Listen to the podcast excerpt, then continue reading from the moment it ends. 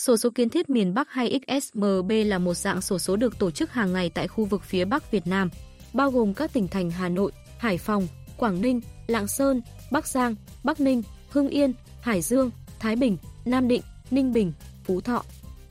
Sổ số kiến thiết miền Bắc thường được phát sóng trực tiếp trên các đài truyền hình như VTV1, VTV3, VTC1, VTC3 và các đài truyền hình khác, trang web, ứng dụng sổ số trực tuyến.